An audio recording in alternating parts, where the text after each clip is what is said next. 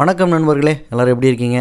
போன வாரம் பார்த்தீங்கன்னா எக்கச்சக்க படம் ரிலீஸு ஓடிடியில் கொஞ்சம் படங்கள் தேட்டர்லேயும் ஒரு சில படங்கள் ரிலீஸ் ஆகிருக்கு தேட்டரில் ரிலீஸ் ஆன படங்களும் ஒரு சில இடங்களில் தான் ரிலீஸ் ஆகிருக்கு ஒரு சில இடங்களில் ரிலீஸ் ஆகலை. நான் இருக்கிற இடத்துல தேட்டர்லாம் இன்னும் ஓப்பன் ஆகலை. அதனால் தேட்டரில் ரிலீஸ் ஆன படங்களை என்னால் இன்னும் பார்க்குறதுக்கான வாய்ப்பு கிடைக்கல. ஆனால் கூடிய சீக்கிரத்தில் ஓப்பன் பண்ணிவிடுவாங்க அப்படின்னு நினைக்கிறேன். ரெண்டு படம் தான் பார்க்குறதுக்கான வாய்ப்பு கிடைச்சிது. ஒன்று வந்து சந்தானம் நடித்த டிக்கிலோனா இன்னொன்று வந்து விஜய் சேதுபதி நடித்த துக்லக் தர்பார். ஸோ இந்த ரெண்டு படத்தை பற்றி தான் நம்ம இந்த வாரம் பேச போகிறோம் கிட்டத்தட்ட இது சேனல்லையும் போட்டாங்கன்னு நினைக்கிறேன். சன் டிவியில் துக்லக் தர்பார் போட்டாங்க. டிக்கிலோனா போட்டாங்களான்னு கரெக்டாக ஞாபகம் இல்லை. நான் ஓடிடியில் ரிலீஸ் ஆகிடுச்சு ஸோ இது ரெண்டு படமே ஓரளவுக்கு கொஞ்சம் காமெடி கலந்து கலந்த படங்கள் தான். ரொம்ப சீரியஸான படம்னு சொல்ல முடியாது. முதல்ல டிக்கிலோனாவை பற்றி என்னென்னு பார்த்துருவோம் டிக்கிலோனா வந்து சந்தானம் அண்டு சந்தானம் அண்டு சந்தானம் மூணு சந்தானம் மாதிரி தெரிகிற தெரியுதுல ட்ரெய்லரில் பார்த்தேன். ட்ரெய்லரில் பார்த்தீங்கன்னா இது வந்து ஒரு டைம் டைம் ட்ராவல் படம் அப்படிங்கிறது நமக்கு தெரிஞ்சிருச்சு. டைம் டைம் ட்ராவல்னாலே உண்மையிலே ரொம்ப இன்ட்ரெஸ்டிங்காக இருக்கும். நீங்கள் பார்த்தீங்கன்னா அதில் நிறைய இன்ட்ரெஸ்டிங்கான விஷயங்கள்லாம் பண்ணலாம். சந்தானமோட ப்ரீவியஸ் மூவிஸ் எல்லாம் பார்த்தீங்கன்னா எனக்கு ரொம்ப ஒன்றும் சிரிப்பாக வரல. ரொம்ப சிறப்பாக இல்லை. ஒரு சில இடங்களில் கண்டிப்பாக காமெடி இருக்குது ஆனால் படம்னு பார்க்கும்போது ஓவராலாக கதை அந்த மாதிரி வந்து இன்னும் பெட்டராக பண்ணியிருக்கலாம் அப்படின்ற மாதிரி தோணுச்சு. ஆனால் இந்த ட்ரெய்லர் பார்க்கும்போது ரொம்ப பாசிட்டிவாக இருந்துச்சு. நல்ல டைம் ட்ராவல் அப்படின்னாலே நிறைய விஷயங்கள் பண்ணலாம் அப்படிங்கிறதுனால அவர் நிறைய விஷயங்கள் பண்ணுவார் இன்ட்ரெஸ்டிங்காக இருக்கும் அப்படின்னு நினச்சேன். அப்புறமா பார்த்தீங்கன்னா படம் ஸ்டார்டிங் எல்லாம் ரொம்ப நல்லா இருந்துச்சு. நிறைய ஃபன்னி மொமெண்ட்ஸ் இருக்குது படத்தில். அதில் எந்த விதமான சந்தேகமும் கிடையாது. நிறைய காமெடி நிறைய ஒன்லைனர்ஸ் நிறைய கவுண்டர்ஸ் எல்லாமே செம்மையாக பண்ணியிருக்காரு ஆனால் படத்தில் பார்த்தீங்கன்னா ஒரு சில நெகட்டிவ் பாயிண்ட்ஸ் இருக்குது முக்கியமாக என்ன அப்படின்னா இது நமக்கு ஏற்கனவே பார்த்த கதை. போன வருஷம் கரெக்டாக டூ தௌசண்ட் டுவெண்ட்டி மார்ச்சில் அந்த மார்ச்லேயே ஃபெப்ரவரியிலே ஓமை கடவுளே வந்துச்சு. அதே கதை தான். அதில் வந்து விஜய் சேதுபதி இருக்கார். விஜய் சேதுபதி வந்து கடவுளாக வருவார் அதில். அதுக்கு பதிலாக இதில் ஒரு டைம் மிஷின் போட்டாங்களே தவிர அதே கதை தான். ஆனால் அது பார்த்திங்கன்னா அந்த படம் எவ்வளோ அழகாக எக்ஸிக்யூட் பண்ணியிருந்தாங்க. இந்த படம் பார்த்திங்கன்னா அந்த அளவுக்கு எக்ஸிக்யூட் பண்ணலை. அதுக்கு வந்து மெயின் காரணமே வந்து சந்தானம் தான் சந்தானம் வந்து பார்த்திங்கன்னா ஒரு ஹீரோவாக நடிக்க ஆரம்பிச்சிட்டாரு. ஆனாலும் பார்த்திங்கன்னா அவர் வந்து காமெடி தான் முக்கியமாக பண்ணுறாரு சென்டிமெண்ட்டு அதெல்லாம் ஒர்க் அவுட் ஆகலை எமோஷன் படத்தில் சுத்தமாக ஒர்க் அவுட் ஆகலை அதுவும் குறிப்பாக இந்த படத்தில் எமோஷன் வந்து ஒரு முக்கியமான ரோல் ப்ளே பண்ணுது. அந்த முக்கியமான ரோலை வந்து என்ன பண்ணிட்டாங்க அப்படின்னா அனகா கிட்டே கொடுத்துட்டாங்க. அவங்க வந்து ஒன் ஆஃப் த ஹீரோயின்ஸ் அவங்கக்கிட்ட அந்த ரோலை கொடுத்துட்டாங்க. இன்னொரு ஹீரோயின் பார்த்தீங்கன்னா நடிக்க தெரியுமா? அப்படின்ற கேள்வி கேட்குற மாதிரி நடிச்சிருக்கிறாங்க. அவங்க பேர் வந்து ஷெரின். அவங்க வந்து நெஞ்சம் உண்டு நேர்மை உண்டு ஓடு ராஜா படத்தில் ரியோவோட நடிச்சிருந்தாங்க. அந்த படத்தில் ஆக்சுவலாக நல்லாவே பண்ணியிருந்தாங்க அப்படின்னு நினைக்கிறேன் நான். இன்னொரு டைம் கூட இப்போ பார்த்தேன். அதில் வந்து கம்பேரிட்டிவாக நல்லாவே பண்ணியிருக்கிறாங்க. இதில் பார்த்தீங்கன்னா மேபி அவங்களுக்கு ஸ்கோப் கொடுக்கலையா இல்லை என்னன்னு தெரியல. ஜஸ்ட்டு வந்துட்டு போகிற மாதிரி தான் இருக்கு. ஒரு ஒரு இம்பேக்டே கொடுக்காத மாதிரி இருக்குது படத்தில் நிறைய பேர் இருக்கிறாங்க. பார்த்தீங்கன்னா யோகி பாபு இருக்கார் முனீஷ்காந்த் இருக்கார் ஆனந்தராஜ் இருக்கார் மொட்டராஜேந்திரன் இருக்கார் ஷாரா இருக்கார் ஹர்பஜன் சிங் கேமியோ பண்ணுறாரு நிழல்கள் ரவி இருக்கார் சித்ரா லக்ஷ்மண் இருக்கார் இந்த மாதிரி படம் ஃபுல்லாக கேரக்டர்ஸ் இருக்கிறாங்க. ஆனால் யாருமே ப்ராமினெண்ட்டாக காமெடி பண்ணுற மாதிரியோ இல்லை ப்ராமினெண்ட்டான கேரக்டர் இருக்கிற மாதிரியோ தெரியல. பெரும்பாலான நேரத்தில் சந்தானம் தான் வர்றாரு. இன்ஃபேக்ட் யோகி பாபு கூட ரொம்ப கம்மியான சீன்ஸ் தான் வர மாதிரி தெரியுது. ஏன்னா அவர் வந்து அந்த டைம் மிஷின் வேலை செய்கிற இடத்துல இருக்கிறாரு. ஸோ அவர் வந்து பாஸ்ட்டுக்கு ட்ராவல் பண்ணல. ஸோ அந்த டைம் மிஷின் ஒர்க் ஆகும்போது மட்டும்தான் யோகி பாபுக்கே ரோல் இருக்குது மித்தபடி பார்த்தீங்கன்னா அவரே படத்தில் ரொம்ப கம்மியான நேரம் தான் வராரு. சந்தானம் வந்து பார்த்தீங்கன்னா ஃபஸ்ட் ஹாஃபில் காமெடி செம்மையாக ஒர்க் அவுட் ஆயிருக்கு. நான் வந்து ரொம்ப நாளைக்கு அப்புறம் வரும். நல்லா விழுந்து விழுந்து சிரித்தேன் ஆனால் செகண்ட் ஹாஃபில் எனக்கு ரொம்ப ட்ராக் ஆக ஆரம்பிச்சிருச்சு. அதுவும் இல்லாமல் கதை நமக்கு வந்து ஓமை கடவுளை கதை மாதிரியே போகிறதுனால ஒரு ஈடுபாடே இல்லை. ஒரு சுத்தமாக இன்ட்ரெஸ்டே இல்லை. செகண்ட் ஹாஃபில் வந்து இந்த ரெண்டாவது பொண்ணை கல்யாணம் பண்ணிவிட்டு அந்த சீன்ஸ் எல்லாம் பார்த்தீங்கன்னா நல்லாவே இல்லை. நல்லாவும் இல்லை இன்ட்ரெஸ்டிங்காகவும் இல்லை காமெடியாகவும் இல்லை எமோஷ்னலாகவும் இல்லை. ஒன்றுமே இல்லாமல் போய்கிட்டு இருந்துச்சு. அப்புறமா பார்த்தீங்கன்னா இந்த தலைவலிக்கு நடுவில் கிளைமேக்ஸு கிட்டே வருது. கிளைமேக்ஸுக்கு டக்குன்னு போகாமல் அதுக்கு முன்னாடி ஒரு மென்டல் ஹாஸ்பிட்டல் அசைலமில் ஒரு ஃபிஃப்டீன் மினிட் சீக்வன்ஸ் நான் ஒரு சில ரிவ்யூஸ் பார்த்தேன். அவங்களுக்குலாம் அந்த காமெடி பிடிச்சிருக்குன்ற மாதிரி சொன்னாங்க. ஆனால் எனக்கு வந்து மேபி இந்த காமெடி சீனை தனியாக நீங்கள் வந்து டிவியில் பார்த்தீங்கன்னா உங்களுக்கு பிடிக்கிறதுக்கான வாய்ப்பு இருக்குது ஆனால் ஒரு படமாக இவ்வளோ நேரம் ட்ராவல் பண்ணிட்டு வந்துட்டு இந்த ஃபிஃப்டீன் மினிட்ஸில் நீங்கள் மாட்டிக்கிட்டீங்கன்னு வைங்களேன் டேய் விடுங்கடா என்னையா கிளைமேக்ஸுக்கு போங்கடா. ஏன்னா ஒரு சஸ்பென்ஸே கிடையாது. எப்படியும் அவன் வந்து ஒரு கல்யாண மண்டபத்துக்கு போய் கல்யாணத்தை நிப்பாட்டணுன்ற மாதிரியான சீக்வன்ஸு கண்டிப்பாக அவன் அந்த மண்டபத்துக்கு போவான் அப்படிங்கிறது எல்லாருக்குமே தெரிஞ்சிருச்சு. அதுக்கப்புறமா கிளைமேக்ஸுக்கு போகிறதுக்கு முன்னாடி ஒரு ஃபிஃப்டீன் மினிட்ஸ் பிரேக்கை போட்டு நிப்பாட்டி ஐயோ என்னால் சத்தியமாக முடியல. என்னையை விடுங்கடா சீக்கிரம் இந்த இடத்துலேருந்து ரிலீஸ் பண்ணி அடுத்த சீனுக்கு போங்கடா கிளைமேக்ஸுக்கு போங்கடா அப்படின்ற மாதிரி எனக்கு கடுப்பாயிடுச்சு. அது சில நேரம் என்ன ஆகுதுன்னா நம்மளுடைய நண்பர்கள் இல்லாட்டா நம்ம நம்மளை வளர்த்து விட்டவங்கள நம்ம வந்து இந்த படத்தில் பொதுவாக சேர்க்கறது வழக்கம். அந்த மாதிரி பண்ணும்போது என்ன ஆகுது? அவங்களுக்கு ஒரு ரோல் கொடுக்கணும் அவங்களுக்கு ஒரு இம்பார்ட்டன்ஸ் கொடுக்கணும் அப்படிங்கிறதுக்காக ஒரு சில சீக்வன்ஸை இது இந்த படம்னு இல்லை. பொதுவாகவே நிறைய படத்தில் அந்த மாதிரி வைக்கிறாங்க. ஆனால் அது என்ன ஆகுதுன்னா ஆஸ் அ ஹோல் ஒரு படமாக பார்க்கும்போது அது வந்து ஒரு நெகட்டிவ் ஃபீல் தருது. ஒரு படத்துக்கு ஒரு நெகட்டிவாக அமையுது அப்படிங்கிறது அவங்களுக்கு புரிய மாட்டேங்குது. இப்போ இதோட பெஸ்ட் எக்ஸாம்பிள் வந்து பார்த்திங்கன்னா மங்காத்தா வந்து ஒரு செம்ம ஹீஸ்ட் ஒரு செம்ம சூப்பரான ஒரு படம். அதில் பார்த்தீங்கன்னா இதே மாதிரி கிளைமேக்ஸில் ஒரு ஒரு விறுவிறுப்பான கிளைமேக்ஸை நோக்கி போய்கிட்டு இருக்கும்போது ஒரு பாட்டை போட்டு பிரேம்ஜியை ஆட விட்ருப்பாங்க எனக்கு பார்த்தீங்கன்னா அந்த டைமில் செம்ம கடுப்பாயிடுச்சு. அதாவது அஜித் வந்து அந்த டைமில் என்ன சொல்லியிருந்தார்? வெங்கட் பிரபு என்ன சொன்னார்னா அஜித் வந்து படத்தில் நடிக்கிற எல்லாருக்குமே ஒரு இம்பார்ட்டன்ஸ் கொடுக்கணும். ஒரு ஒரு ஈக்குவல் அமௌண்ட் ஆஃப் ரோல்ஸ் கொடுக்கணும் அப்படிங்கிறதுக்காக அவங்களுக்கும் ஒரு பாட்டு போட்டிருக்காங்க. ஆனால் அது எங்கே வைக்கிறோம் அப்படின்றது ஒரு இருக்குது அந்த படத்தில் பார்த்தீங்கன்னா வைபவுக்கு ஒரு பாட்டு இருக்குங்க. கிளைமேக்ஸில் இந்த பசங்களுக்கெல்லாம் ஜாலியாக இருக்கிற மாதிரி மகத்து பிரேம்ஜிக்கெல்லாம் சேர்த்து ஒரு பாட்டு இருக்குது இல்லை இந்த படத்துக்கு வரவன் அஜித்தை பார்க்குறதுக்கு தான் வரானே தவிர இந்த பசங்களை ஆடுறதுக்கு பார்க்குறதுக்கு யாரும் வரல. அந்த பாட்டு பார்த்தீங்கன்னா பல்லே இலக்கான்னு ஒரு பாட்டு. அது ஒரு என்ன மாதிரி பாட்டுன்னு சொல்ல முடியாது. அதில் நடுவில் நடுவில் அஜித்தை காட்டுவாங்க. அவர் கார் சேஸ் பண்ணிட்டு போவார் அதெல்லாம் ஓகே ஆனால் படத்தோட அந்த இன்டென்சிட்டி அதுவும் குறிப்பாக கிளைமேக்ஸுக்கு முன்னாடி வைக்கவே கூடாது அப்படிங்கிறது ஏன் அவங்களுக்கு புரியல? இப்போ அஜித் வந்து என்ன சொல்லியிருக்காரு? எல்லாருக்கும் ஒரு நல்ல ரோல் கொடுக்கணும் அப்படிங்கிறதுக்காக எல்லாருக்கும் ஒரு பாட்டு. ஆனால் தேட்டருக்கு வர 90% பர்சன்ட் வந்து யாருக்காக வரா? வைபவ பாட்டு பார்க்குறதுக்காக வராங்க இல்லை பிரேம்ஜி டான்ஸ் பார்க்குறதுக்காக வராங்களா? அப்படிங்கிறது மாதிரி புரிஞ்சிக்கணும். அது மேபி இந்த நடிகர்கள் ஹீரோஸ் முக்கியமாக சொல்கிறதுனால இந்த டேரக்டர்ஸால் ஏற்றுக்க முடியலன்னு நினைக்கிறேன். அதே மாதிரி தான் இதுலேயும் நான் நினைக்கிறேன். ஏன்னா இந்த லொல்லு சபா டீம் கம்ப்ளீட்டாக வந்துட்டாங்க. இந்த கிளைமேக்ஸ் முன்னாடி இருக்கிறது பார்த்தீங்கன்னா மேபி ஒரு இதுக்காக ஒரு நல்ல ரீசனுக்காக சந்தானம் வச்சுருக்கலாம். ஆனால் அது படத்தோட ஃப்ளோ வந்து கம்ப்ளீட்டாக ஸ்பாயில் பண்ணிடுச்சு. அட்லீஸ்ட் எனக்கு ஸ்பாயில் பண்ணிடுச்சு. நிறைய பேர் நல்லா இருக்குன்னு சொல்லியிருந்தாங்க. நல்லா இருக்குன்னா ஓகே குட் நல்லா இல்லாத எனக்கு பிடிக்கல அதனால் நான் சொல்கிறேன் அது நல்லா இல்லைன்னா ரொம்ப ஒரு மாதிரி படத்தோட ஃப்ளோவை டிஸ்டர்ப் பண்ணுற மாதிரி இருக்குது மித்தபடி பார்த்தீங்கன்னா படத்தில் யுவன் சங்கர் ராஜா மியூசிக் வந்து background score to some extent அதில் ஒன்றும் குறை சொல்கிறதுக்கு இல்லை. நல்லாவே இருக்குது பாட்டுன்னு பார்த்தீங்கன்னா ஒன்றுமே இல்லைங்க. அந்த நம்ம ரீமிக்ஸ் பாட்டு இருக்குது அது அது மட்டும்தான் நல்லா இருக்குது அதுக்கப்புறமா அது போக ரெண்டு பாட்டு இருக்குது அதெல்லாம் எதுக்கு இருக்குன்னே தெரில அந்த மாதிரி தான் ஒரு பெரிய இம்பேக்டே இல்லை. படம் ஓகே ஓரளவுக்கு பார்க்கலான்னு நினைக்கிறேன். முனிஷ்காந்த் ஆனந்தராஜ் அவங்களோட கெமிஸ்ட்ரி ஓரளவுக்கு நல்லா இருந்துச்சு. ஷாரா இருக்கார் படத்தில். அவர் என்ன பண்ணுறாருன்னே தெரில இப்போ தான் எனக்கு ஞாபகம் வருது. ஓமை கடவுளையிலும் ஷாரா இருந்தார். ஆனால் அதில் கூட அவருக்கு ஒரு சூப்பர் ரோல் கொடுத்துருந்தாங்க. இதில் வந்து அவருக்கு ரோலே இல்லை. ஹர்பஜன் சிங் எதுக்கு வராருன்னே தெரில. அவருக்கே தெரியாதுன்னு நினைக்கிறேன்.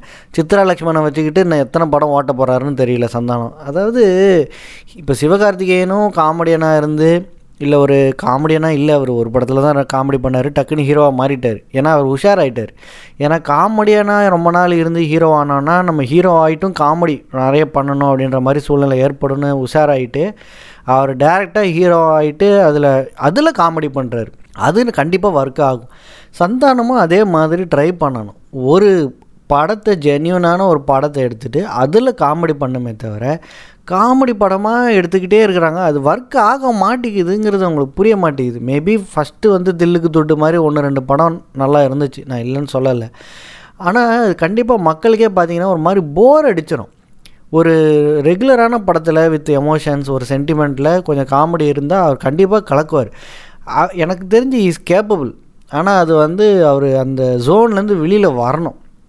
இப்போ யோகி பாபு பார்த்தீங்கன்னா மண்டேலா பண்ணார். செம்மையாக இருந்துச்சு படம்.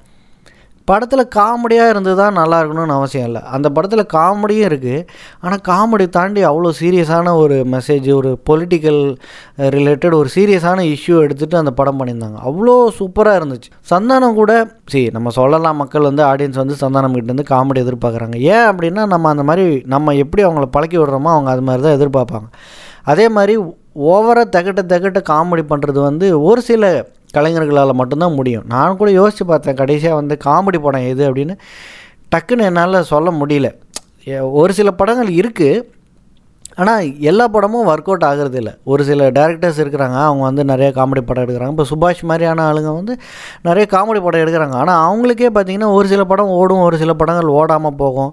அது காமெடினா ரொம்ப கஷ்டம். அந்த ரைட்டிங்கே ரொம்ப கஷ்டம். அது ஜென்யூனாக படம் ஃபுல்லாக ஆர்கானிக்காக அந்த காமெடி கொண்டு வர்றது வந்து இப்போ நம்ம இப்போ காதலா காதலா மைக்கேல் மதன காமராஜன் கமல்ஹாசன் மாதிரி கமல்ஹாசன் கிரேசி மோகன் காம்பினேஷன்லாம் நம்மளால் நினச்சி கூட பார்க்க முடியாது. கண்டிப்பாக அந்த பாதையில் ட்ரை பண்ணலாமே தவிர அந்த மாதிரி எடுக்கிறது வந்து அது ஒரு ஒரு மேஜிக் மாதிரி அமையணும். தானாக வந்து நடந்துடாது மேபி சந்தானம் அந்த இதில் இருக்கலாம். ஆனால் அவர் நடுவில் நடுவில் வேறு சில ஜானர்ஸில் ஒரு சில படங்கள் பண்ணால் தான் ஒரு மக்களுக்கே ஒரு சேஞ்சு தெரியும். எல்லா ஹீரோஸும் இதை தான் பண்ணுறாங்க இப்போ சூர்யா இருக்கார் அப்படின்னா ஒரு சீரியஸ் படம் பண்ணாருன்னா ஒரு காமெடி படம் பண்ணுவார். காமெடியில் ஒரு மசாலா படம் பண்ணுவார். அப்புறம் ஒரு ஹைஃபையான ஒரு பயங்கரமான படம் பண்ணுவார். அப்புறம் ஒரு மசாலா படம் பண்ணுவார். மசாலா படம் பண்ணுறதுக்கு ஹரி வச்சுருக்காரு. அந்த மாதிரி ஒரு சில டேரக்டர்ஸ் வச்சுருக்காரு. பெரும்பாலும் ஹரியை தான் யூஸ் பண்ணிகிட்டு இருந்தார். இப்போ வேறு சில மாஸ் ஆக்ஷன் எடுக்கிறதுக்கு வேறு மாதிரி டேரக்டர்ஸ் கிட்ட போகிறாரு எல்லா ஹீரோஸுமே இதான் பண்ணுறாரு இப்போ விஜயே பார்த்தீங்கன்னாலும் இதே தான் அவர் ஒரு பயங்கரமான ஏஆர் முருகதாஸ் பண்ணாருன்னா அதுக்கு அடுத்து பார்த்தீங்கன்னா ஒரு நார்மல் டேரக்டர் வச்சு ஒரு சுமாரான படம் தான் கொடுப்பாரு. ஏன்னா எப்போ பார்த்தாலும் செஞ்சுரி அடிக்கிறது ரொம்ப கஷ்டம். தனுஷ் எடுத்துக்கோங்க ஒரு சீரியஸான படம் பண்ணுவார். அடுத்து வந்து இப்போ இப்போ மித்ரன் மித்ரன் கூட ஒரு படம் பண்ணுறாரு அது மாதிரி அவரும் பார்த்தீங்கன்னா ஒரு பயங்கரமான ஒரு படம் கொடுத்தாருன்னா அப்புறம் லைட் ஹார்டாக ஒரு படம். இந்த மாதிரி எடுத்தால் தான் மக்களுக்கு வந்து ஒரு ஒரு ரிலாக்ஸேஷன் கிடைக்கும்.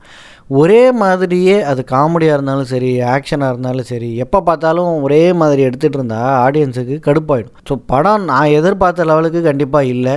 ஆனால் படம் இதுக்கு முந்தின முந்தைய படங்களை விட இது கொஞ்சம் பார்க்குற மாதிரி இருக்குது. நல்ல கான்செப்ட்டு நல்ல செட்டிங் கிட்டிங் எல்லாம் செட்டெல்லாம் சூப்பராக போட்டிருக்காங்க. ஒரு நேற்று இன்று நாளை மாதிரி அதில் பார்த்தீங்கன்னா அது ஒரு அதுலேயும் ஒரு ஆக்ஷன் அது ஒரு காமெடி ஆனால் அந்த காமெடியிலே பார்த்தீங்கன்னா சூப்பராக அழகாக ஒரு சென்டிமெண்ட்டை போட்டிருப்பாங்க. ஒரு ஆக்ஷன் சீக்வன்ஸ் போட்டிருப்பாங்க. ஒரு த்ரில்லர் மாதிரி போயிடும் கடைசியிலலாம் டுவெண்ட்டி ஃபோர் அந்த டைம் ட்ராவல் படத்தை பற்றி நம்ம சொல்லவே தேவையில்ல. ஃபுல் அண்ட் ஃபுல் ஆக்ஷன் காமெடிக்கு பேச்சே கிடையாது. ஃபுல் அண்ட் ஃபுல் ஆக்ஷன் அதில் செகண்ட் ஹாஃபில் மட்டும் கொஞ்சம் லேக் பண்ணிட்டாங்க. இதே மாதிரி ஒரு சில இப்போ இங்கிலீஷ்லலாம் பார்த்தீங்கன்னா டைம் ட்ராவல் படம் பார்த்தீங்கன்னா மேக்ஸிமம் வந்து ஆக்ஷன் ஓரியன்டாக இருக்கும். இல்லை இப்போ பேக் டு த ஃப்யூச்சர்லாம் பார்த்தீங்கன்னா காமெடி தான். ஆனால் அதுவுமே வந்து ஒரு சில குழப்பங்களை போட்டு படத்தை நல்லா காமெடியாகவே கொண்டு போயிருப்பாங்க. டைம் ட்ராவல் எடுக்கிறது கொஞ்சம் கஷ்டம்தான்.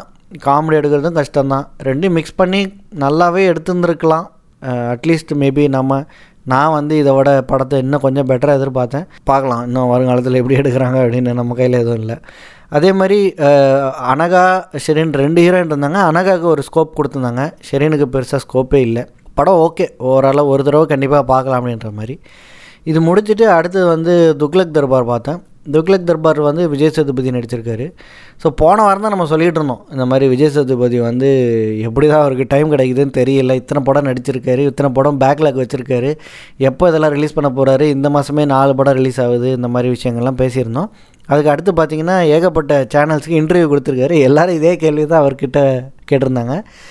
அதுக்கு அவர் மெயினாக சொன்ன ரீசன் பார்த்திங்கன்னா நிறைய படங்கள் இதெல்லாம் ஏற்கனவே எடுத்து முடித்த படங்கள். அதனால் அதெல்லாம் ரிலீஸ் ஆகாமல் வச்சுருக்குறாங்க. கிட்டத்தட்ட ஒரு ஒரு படம் வந்து ரெண்டாயிரத்தி பதினாலேருந்து ரிலீஸ் ஆகலை அப்படின்ற மாதிரி சொல்கிறாரு ஆறு ஏழு வருஷமாக ரிலீஸ் ஆகாமல் வச்சுருக்காங்க. அதேமாதிரி ஒரு சில படங்கள் ரெண்டு மூணு வருஷமாக ரிலீஸ் பண்ணாமல் வச்சுருக்கிறதுனால எல்லாம் தேங்கிடுச்சு அப்படின்ற மாதிரி சொல்கிறாரு ஆனாலும் மனுஷன் ஆக்சுவலாக நிறைய படம் நடிச்சுட்டு தான் இருக்கார். அதில் ஒரு விஷயம் எனக்கு என்ன தெரிய வந்துச்சு அப்படின்னா ஒரு நம்ம இவர் கேமராமேன் ஒருத்தர் சந்தோஷ் சிவன் கூட வந்து ஒரு ஹிந்தி படம் நடிச்சிட்டு இருக்காரு அப்படிங்கிறது எனக்கு தெரிஞ்சது. பாம்பே மும்பைக்கர் அப்படின்னு நினைக்கிறேன். ஆனால் அந்த படம் வந்து நம்ம லோகேஷ் எடுத்த படம் மாநகரம் படத்தோட ரீமேக் அப்படிங்கிறது இந்த ஒரு இன்டர்வியூ மூலியமாக தான் தெரிய வந்துச்சு. நல்ல நல்லாவே பேசியிருந்தார் அந்த இன்டர்வியூ. நிறைய சேனலில் இன்டர்வியூ கொடுத்துருக்காரு. கிட்டத்தட்ட எல்லாத்தையும் எல்லா சேனல்லையும் ஒரே கதை தான் பேசுகிறாரு அது வேறு விஷயம். ஸோ இந்த படத்தை பொறுத்த வரைக்கும் அவர் வந்து விஜய் சேதுபதி நடிச்சிருக்காரு ஆ ரா பார்த்திபன் நடிச்சிருக்காரு பகவதி பெருமாள் மஞ்சிமா மோகன் ரஷி கண்ணா கருணாகரன் இவங்க எல்லாருமே நடிச்சிருக்காங்க. இப்போ இதிலெல்லாம் பார்த்தீங்கன்னா இந்த படத்தில் பார்த்தீங்கன்னா ஆக்சுவலாக வந்து ஸ்டோரி லைன் வந்து கொஞ்சம் டிஃப்ரெண்ட் மாதிரி தெரியும். ஆனால் அது டிஃப்ரெண்ட் இல்லை. அது எப்படி அப்படின்னா இந்த மாதிரியான கதை நம்ம நிறைய பார்த்துருக்கோம். நம்ம ஆனால் பார்த்ததுல வந்து எப்படி இருக்கும் அப்படின்னா பொதுவாக டபுள் ஆக்ட் மாதிரியாக இருக்கலாம். இல்லைன்னா ஹீரோ வில்லன் அந்த மாதிரி இருக்கலாம். இல்லை மல்டிபிள் பர்சனாலிட்டி டிசார்டர் ஆனால் அது அவருக்கே தெரியாது அப்படின்ற மாதிரி இருக்கலாம். இது வந்து எல்லாம் கலந்த ஒரு ட்விஸ்ட் அதாவது இவனுக்குள்ளே இன்னொருத்தன் இருக்கான் அப்படிங்கிறது அவருக்கு தெரியுது. ஆனால் கண்ட்ரோல் பண்ண முடியல அப்படின்ற மாதிரியான ஒரு ஒரு சினாரியோ விஜய் சேதுபதி பற்றி சொல்லவே தேவையில்ல. அவர் ரொம்பவே நல்ல சூப்பராக நடிச்சிருக்காரு யதார்த்தமாக நடிச்சிருக்காரு. பார்த்திபன் பற்றியும் சொல்லவே தேவையில்லை. அதுவும் இந்த மாதிரி பொலிட்டிக்கல் ட்ராமா அப்படின்னாலாம் சும்மா பூந்து விளாடுவார் செம்மையாக நடிச்சிருக்காரு. சரியான ரோல் அவருக்கும் செம்மையான ரோல் பகவதி பெருமாளுக்கும் ஒரு சூப்பரான ரோல் கொடுத்துருக்குறாங்க நம்ம பக்ஸு. மஞ்சிமா அண்ட் ராஷி கண்ணாவுக்கு வந்து பெருசாக ஸ்கோப் இல்லை. கம்பேரிட்டிவ்லி மஞ்சிமாவுக்கு ஓரளவுக்கு கொடுத்துருக்குறாங்க. ஃப்ரெண்டாக நடிச்சிருக்கிற கருணாகரனுக்கு வந்து நல்ல ரோல் கொடுத்துருக்குறாங்க. ஒரு ஃப்ரெண்டாக வந்து சும்மா ஒரு சைடு கிக்காக வராமல் நல்ல ஒரு ரோலும் கொடுத்து அதில் கொஞ்சம் காமெடியும் கலந்து கொடுத்துருக்குறாங்க. உண்மையிலே அவரோட அஹ், ஸ்க்ரி அவரோட கேரக்டர் வந்து நல்லா எழுதப்பட்டிருக்கு அப்படின்னு சொல்லலாம். விஜய் சேதுபதி வந்து ஃபஸ்ட்லேருந்தே நம்ம நல்லா போயிட்டு இருந்துச்சு திடீர்னு ஒரு ஒரு இதில் பார்த்தீங்கன்னா அவருக்கு வந்து ஒரு ஒரு என்ன சொல்கிறதுன்னா அவன் தங்கச்சி வந்து அவங்க அம்மா கிட்ட வேண்டிகிட்டு இருப்பாங்க இறந்து போன அம்மா கிட்ட. அப்போ ஒரு மேஜிக் மாதிரி காட்டுறாங்க. இது மேஜிக்கா அதான் ஒருத்தர் தலையில் அடிக்கிறதுனால நடக்கிற விஷயமா? இல்லை யாரோ ஒருத்தர் சாமி கும்பிட்றதுனால நடக்கிற விஷயமா? அப்படிங்கிறது தெரியல. ஆனால் அவருக்குள்ளே இன்னொருத்தர் வந்துடுறான். ஆனால் அவன் ரொம்ப நல்லவனாக இருக்கிறான் அப்படின்ற மாதிரி காட்டுறாங்க. இவனும் வந்து ரொம்ப மோசமானவன்னு சொல்ல முடியல. ஆனால் நல்லவன் கிடையாது அப்படின்னு கண்டிப்பாக சொல்லலாம்.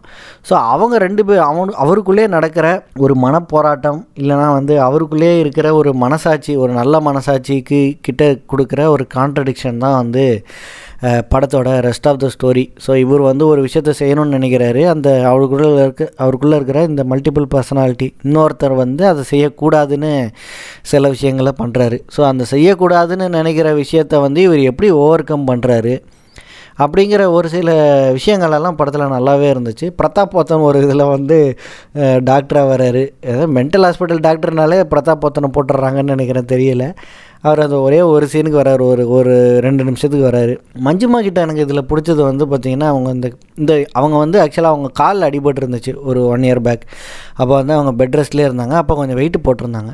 ஸோ அவங்கள வந்து இதில் கேரக்டர் அவங்களுக்கு கொடுத்துருக்கிறதுல வந்து அதாவது அவங்களுக்கு கேரக்டராக படத்தில் பெருசாக ஒரு ரோல் இல்லைனாலும் எனக்கு வந்து அவங்கள வந்து ஆசிஸ் காமிச்சது வந்து எனக்கு ரொம்ப பிடிச்சிருந்துச்சு. ஏன்னா இப்போ ஹீரோயின்லாம் பார்த்தீங்கன்னா நிறைய இந்த ஒல்லியாக இருக்கணும் வெள்ளையாக இருக்கணும் அந்த மாதிரியெல்லாம் நிறைய வந்து பப்ளிசிட்டி இல்லை அந்த மாதிரிலாம் பண்ணி ஒரு மாதிரி சொசைட்டியை ஒரு மாதிரி ஒரு மாயைக்கு கொண்டு போயிடுறாங்க. ஸோ இதில் வந்து மஞ்சிமா மோகன் வந்து அதை பற்றியெல்லாம் கவலைப்படாமல் டேரக்டரும் அதை பற்றி கவலைப்படாமல் அவங்களுக்கு தேவையில்லாமல் இன்னொரு ஹீரோவோ இல்லை இன்னொரு ஆக்டரோ போட்டு அவங்கள ரொமான்ஸ் பண்ண விடாமல் ஒரு டீசெண்டான ரோல் கொடுத்ததுக்கு ஆக்சுவலாக நான் வந்து ரொம்ப அப்ரிஷியேட் பண்ணுறேன் ராஷி கண்ணாக்கு பெரிய ரோல் இல்லை ஆக்சுவலாக ஒரு ஒரு பாட்டுக்கு வராங்கன்னு நினைக்கிறேன். ரெண்டு பாட்டுக்கு வராங்க. மித்தபடி அவங்களுக்கு பெருசாக ரோல் இல்லை. விஜய் சேதுபதியே வந்து கிட்டத்தட்ட ஹீரோ வில்லன் ரெண்டு ரோலையுமே அவரே ப்ளே பண்ணுறதுனால படம் ஃபுல்லாக அவர் தான் வராரு. அது வந்து நல்லா நடிச்சிருந்தாலும் நிறைய சீன்ஸில் வந்து நம்மளுக்கு நமக்கு அன்னியனை ஞாபகப்படுத்துது. அதாவது இந்த மாதிரி மல்டிபிள் பர்சனாலிட்டி வந்த எல்லா படத்தையும் நமக்கு ஞாபகப்படுத்துது. ஆனால் அன்னியனில் பார்த்தீங்கன்னா இந்த அம்பிக்கு வந்து மித்தவனுங்களெல்லாம் தெரியாது. அது ஆனால் இதில் வந்து இவருக்கு வந்து நமக்குள்ளே இன்னொருத்தன் இருக்கான் அப்படிங்கிறது தெரியும். அதுதான் டிஃப்ரென்ஸு இதுலேயும் பார்த்தீங்கன்னா கிளைமேக்ஸில் வந்து சத்யராஜ் ஒரு அஞ்சு நிமிஷம் வராரு. எனக்கு வந்து பெருசாக சுத்தமாக ஒட்டவே இல்லை அப்படின்னு நான் சொல்லுவேன். அட்லீஸ்ட் எனக்கு. ஒரு சில பேர் இதுலேயும் வந்து கிளைமேக்ஸில் சத்யராஜ் வந்தது வந்து நல்லா இருந்துச்சு நக்கலாக இருந்துச்சுன்னெலாம் சொன்னாங்க. ஆனால் எனக்கு பெருசாக ஒட்டவே இல்லை. ஏன்னா படம் அது வரைக்கும் ஒரு மாதிரி போயிட்டு இருந்துச்சு. அப்புறம் கிளைமேக்ஸ் ஒட்ட வைக்கணுங்கிறதுக்காக அவரை கூட்டு வந்து ஏதோ ஒன்று பண்ணது எனக்கு பெருசாக பிடிக்கல. அதே மாதிரி பொதுவாக இந்த மாதிரி படம் அதாவது அன்னியனே எடுத்துக்கோமே. கடைசியில் பார்த்தீங்கன்னா அவர் வந்து ஹாஸ்பிட்டலில் போட்டுடுறாங்க கொஞ்சம் கொஞ்சமாக அந்த அன்னியன் வந்து அவரை விட்டு போயிடுறாரு. அப்புறம் முடியை கட் பண்ணிடுவாங்க. அப்புறம் ட்ரெயினுக்கு வருவாங்க. ட்ரெயினில் வந்து ஒரு நல்ல விஷயம் நடக்கும். அப்புறம் கிளைமேக்ஸ் படத்தை முடிக்கும் போது ஒரு ட்விஸ்ட்டோடு முடிப்பாங்க. அது வந்து படத்துக்கு ஒரு நல்ல ஹைலைட்டாக இருந்துச்சு. கிட்டத்தட்ட அதே மாதிரி இதுலேயும் நடக்கும்னு நான் நினச்சேன். ஆனால் நடக்கலை. அவர் வந்து நல்லவராக இருக்கார். கடைசியில் மனம் திருந்தி நல்லவனாக இருக்கார். ஸோ அதனால அந்த கேரக்டர் வந்து அவ்வளோ நல்லவனாக மாறிட்டு அதுக்கப்புறமா திருப்பி மோசமானவனாக காமிச்சா நல்லா இருக்காது அப்படின்னு நினச்சாங்களோ என்னவோ அதை வந்து அவங்க அந்த ட்விஸ்ட்டை கொடுக்கல.